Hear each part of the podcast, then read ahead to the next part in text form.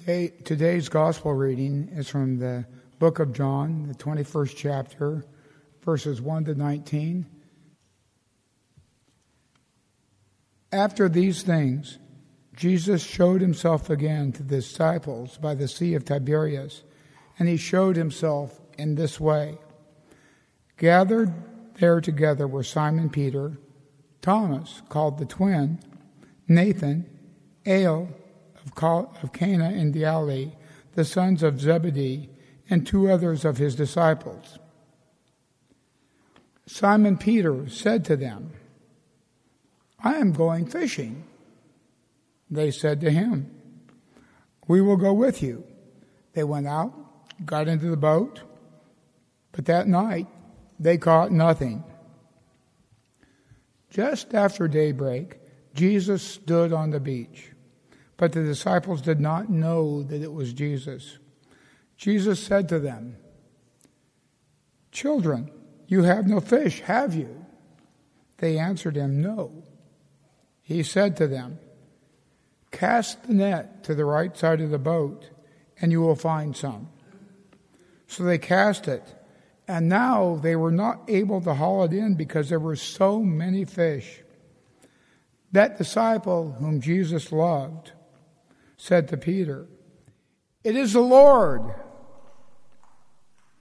When Simon Peter heard that it was the Lord, he put on some clothes, for he was naked, and jumped into the sea. But the other disciples came in the boat, dragging the net full of fish, for they were not far from land, only about a hundred yards off. When they had gone ashore, they saw a charcoal fire there with fish on it and bread. Jesus said to them, Bring some of the fish you have just caught. So Simon Peter went ashore and hauled the net ashore, full of large fish, 153 of them. And though there were so many, the net was not torn. Jesus said to them, Come and have breakfast. Now, none of the disciples dared to ask them, Who are you? because they knew it was the Lord. Jesus came and took the bread and gave it to them. And he did the same with the fish.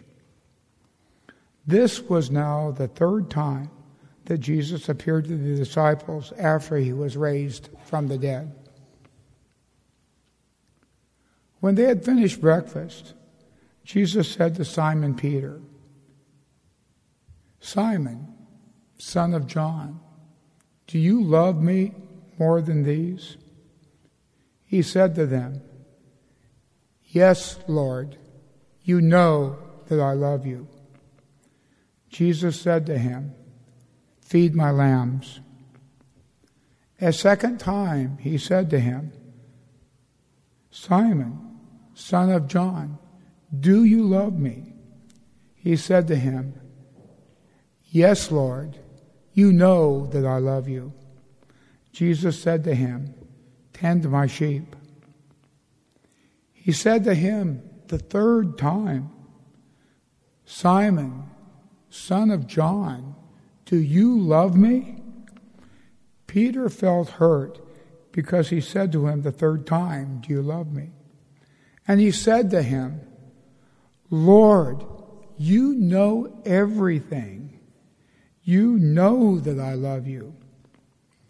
Jesus said to him, Feed my sheep. Very truly, I tell you, when you were younger, you used to fasten your own belt and to go wherever you wished. But when you grow old, you will stretch out your hands and someone else will fasten a belt around you and take you where you do not wish to go. He said this to indicate the kind of death by which he would glorify God. After this, he said to him, Follow me. The word of the Lord.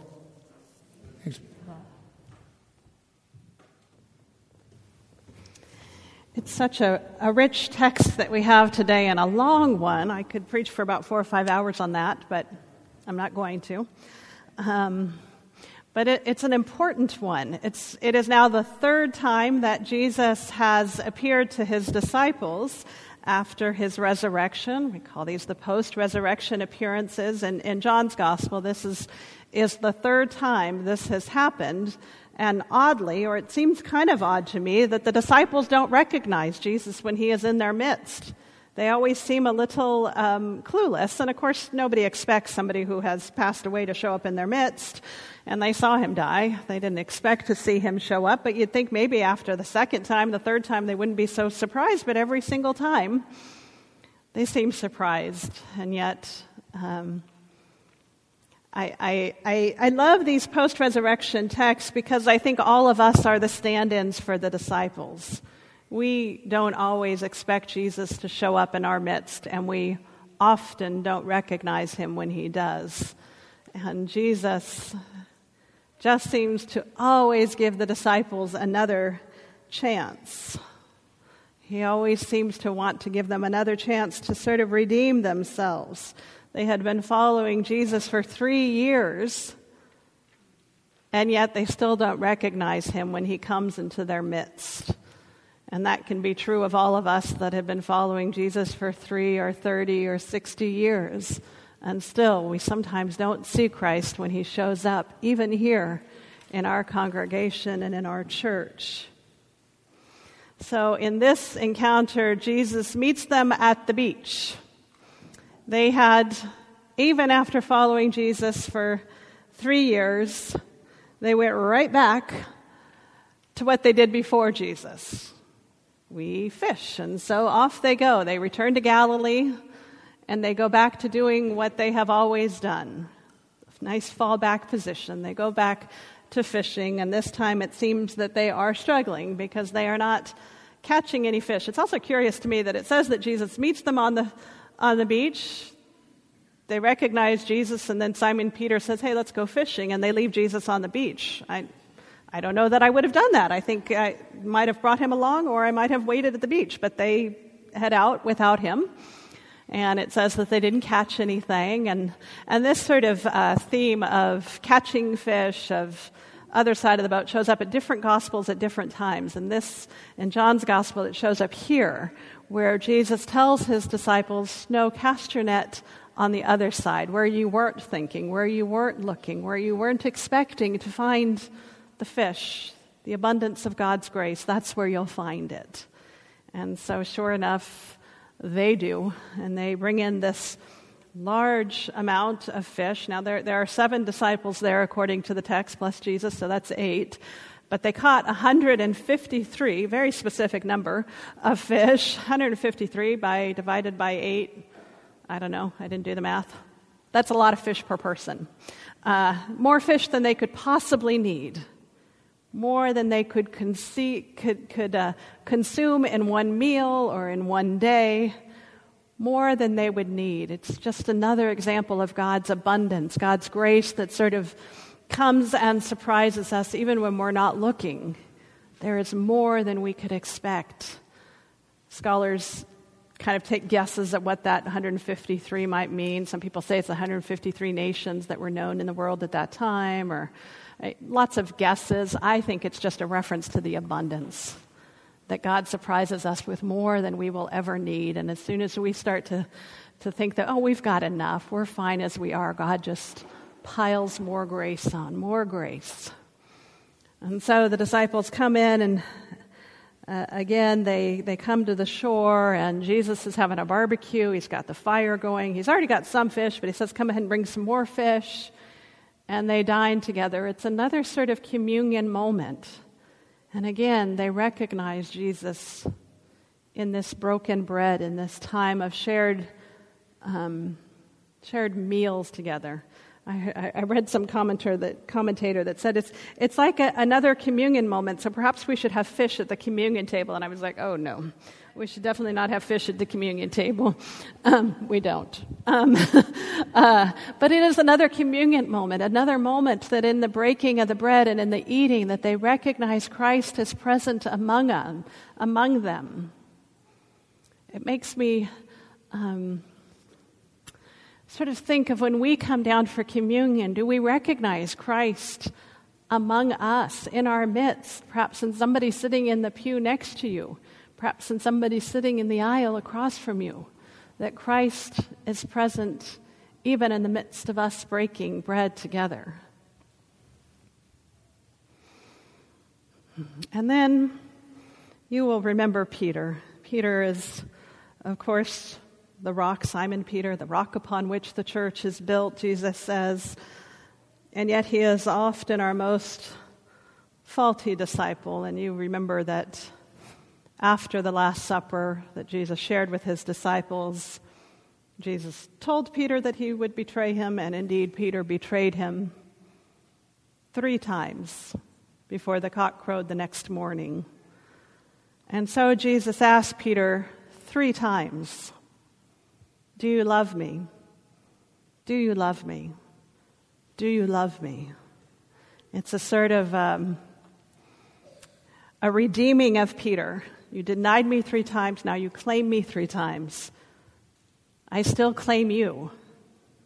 I, I am still ready to have you serve me. He, Jesus sort of redeems and recommissions Peter to do the important work. It's a, another moment of profound grace when we think sometimes that we have fallen outside of the grace of God, when we have betrayed the gospel to which we hold our highest allegiance, there is Jesus saying, Do you love me? Do you love me? Here's another opportunity, Peter. Here's another opportunity.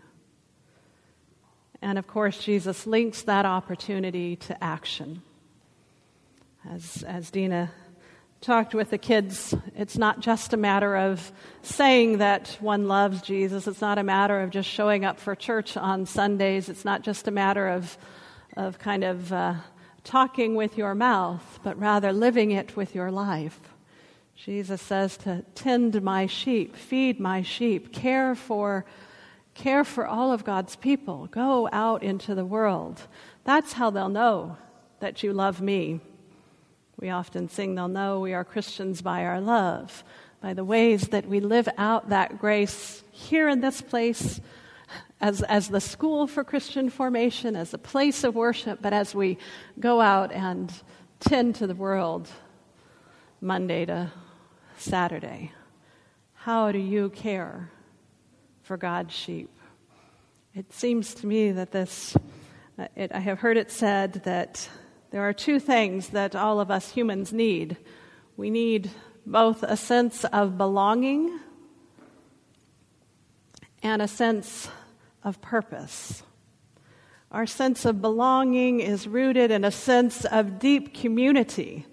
That we are not, as humans, ever really meant to be alone. We cannot survive on our own from birth until, well, the state says 18, but lots, lots older. We need each other. We need each other to survive. We need each other to hold in community. We need belonging. And belonging is not merely a sense of uh, putting up with, but it involves a deep appreciation for who we are in our souls. Jesus offers Peter again and again that opportunity to belong to the community of disciples. And then that second need, that sense of purpose, that we need something higher to connect to, a sense of calling and a sense of challenge. When we uh, think about our work as a, as a church, when we think about our work as individual disciples, we are called into this community. John Wesley said there's no such thing as a solitary Christian. We are Christians because we are in community with one another. But in that community, then we are sent out into the world. We don't get to just hang out here and, and call our work done, but rather we are called to go out into the world. Today, as we, we think about coming forward to communion, I want to invite you to be thinking and praying for this community, to be praying for our community here in Redondo Beach, for those who don't know the love of God and how we might share that in our community. I want to invite you to be looking for Jesus, to be recognizing Jesus all across this church, out into the world. Look for the face of Christ. Know that God's abundant grace is just sort of surrounding us, filling our nets, calling us, equipping us, forgiving us. Doesn't matter how many times we mess up, Jesus just comes right back at us, offering us the opportunity for forgiveness, for renewal, for belonging to the community, and then with a purpose for this community to be here. Let us pray. God, we give you thanks that you have called us together, that you show yourself again and again to the disciples on a seashore and, a, and to us disciples here in Redondo Beach. We thank you, God, that you show up again and again and again, calling us over and over again to your grace.